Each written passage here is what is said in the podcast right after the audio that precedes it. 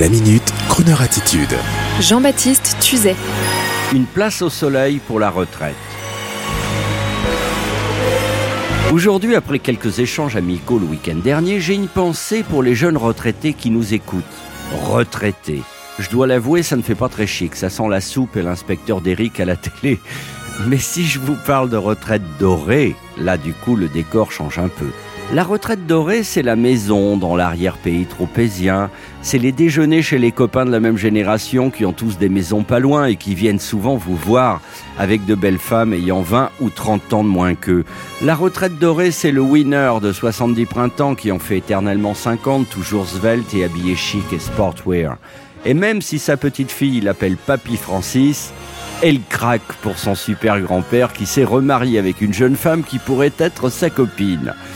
La retraite dorée, c'est de pouvoir voyager, se payer le jouet roulant dont on avait rêvé quand on était jeune, tout en ayant pu assurer pour les enfants en leur achetant à chacun un appartement dans un beau quartier parisien. Bref, c'est la réussite version Aznavour 70s dans sa fameuse chanson Mes amis, mes amours, mes emmerdes. Eh bien, je vais casser un peu le rêve aujourd'hui. L'autre jour, pour la énième fois, je regardais cette triste publicité à la télé. Une pub pour une mutuelle d'assurance où l'on voit un jeune retraité du style 70 balais mais toujours svelte, avec son fils, la trentaine. Et le jeune disait au père, tu vois papa, si tu prends ma mutuelle, tu pourras te faire soigner les dents. Et là, on n'était plus du tout dans le fantasme de la retraite dorée. On avait la représentation publicitaire d'un type à la retraite qui avait tout l'air d'avoir loupé sa carrière avec une retraite de base mais pas de parachute, qui avait l'air de s'ennuyer, d'avoir des soucis d'argent et qui ne devait pas avoir du tout de petits bateaux amarrés dans le port de Sainte-Maxime. Et le week-end dernier, justement, j'ai pu échanger avec des retraités du milieu des affaires et de l'audiovisuel, bref, des gens qui normalement devraient pouvoir s'éclater, comme on dit, pendant leur retraite, mais qui, au regard de la conjoncture, n'avaient pas, hélas pour eux, la fameuse retraite dorée. L'un d'eux, ex-producteur TV, n'ayant pas réussi à vendre sa société, jouait encore beau jeu, mais ça n'était pas la classe internationale. L'autre, ex-grand gestionnaire d'une entreprise du CAC 40, était encore empêtré dans une triste affaire de fonds bloqués pour cause de divorce, et bien qu'ayant une royale retraite de plus de 10 000 euros par mois, resté assis, n'était pas content. Il est vrai qu'il aurait dû obtenir des stock options de sa boîte ou encore prendre en sous-main quelques bonnes grosses commissions internationales comme ses copains, mais il ne l'avait pas fait. Un autre encore grand trader de produits alimentaires au niveau mondial avait dû vendre sa prestigieuse maison de Saint-Jean-Cap-Ferrat et sa Ferrari suite au divorce encore, et il n'en pouvait plus de vivre dans une petite maison plus modeste sur la même côte d'Azur cependant et de rouler dans une Mercedes Classe A et non plus dans une Ferrari. Un autre encore, grand patron de boîte de mode, ayant tout perdu pour avoir joué en bourse, m'avouait s'ennuyer de ne plus avoir les moyens comme avant, se sentant pénalisé dans son éternelle quête de femmes sensationnelles, désormais un peu déçu de ne plus être des reines à ses côtés. Un autre encore qui m'avouait avoir dû choisir entre donner 30 000 euros à son dentiste ou acheter l'ostinilet de ses rêves, ayant finalement dû se résoudre à la première option. Et moi, en entendant tous ces ex-riches se plaindre, je pensais à mon retraité de la télé qui se demandait comment il allait payer tous ses implants et tous ses bridges.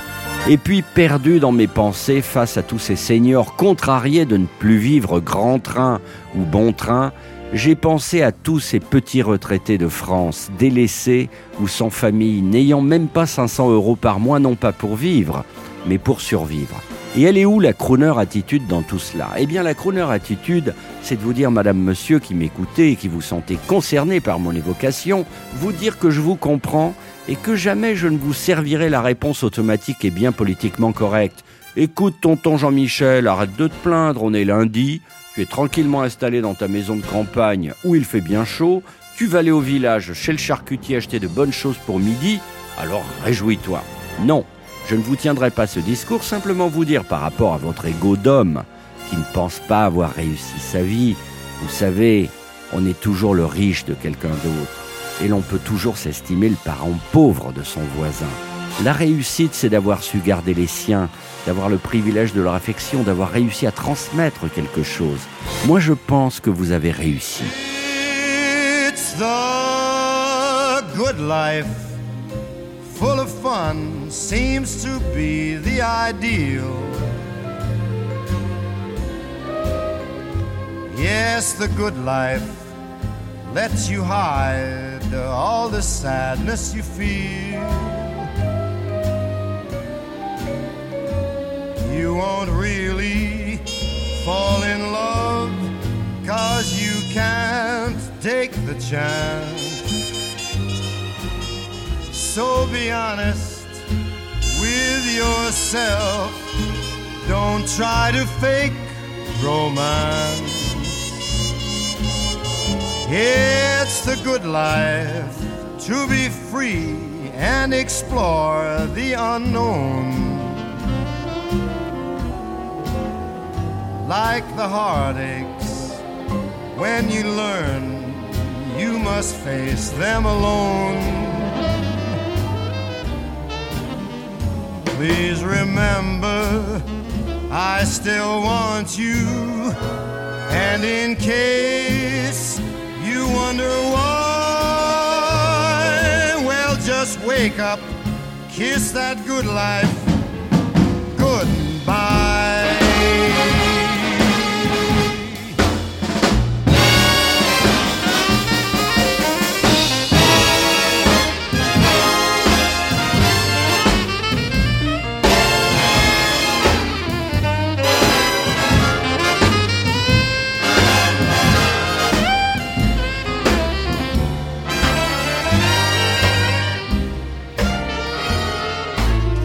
remember, I still want you.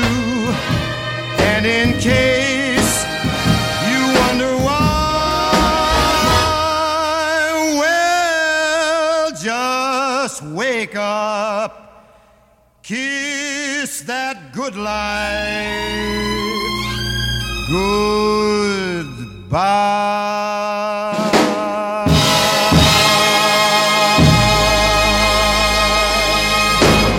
Retrouvez la Minute Crooner Attitude de Jean-Baptiste Tuzet Tous les jours à 10h15 et 17h18 et sur Internet en podcast sur le crooner.fr.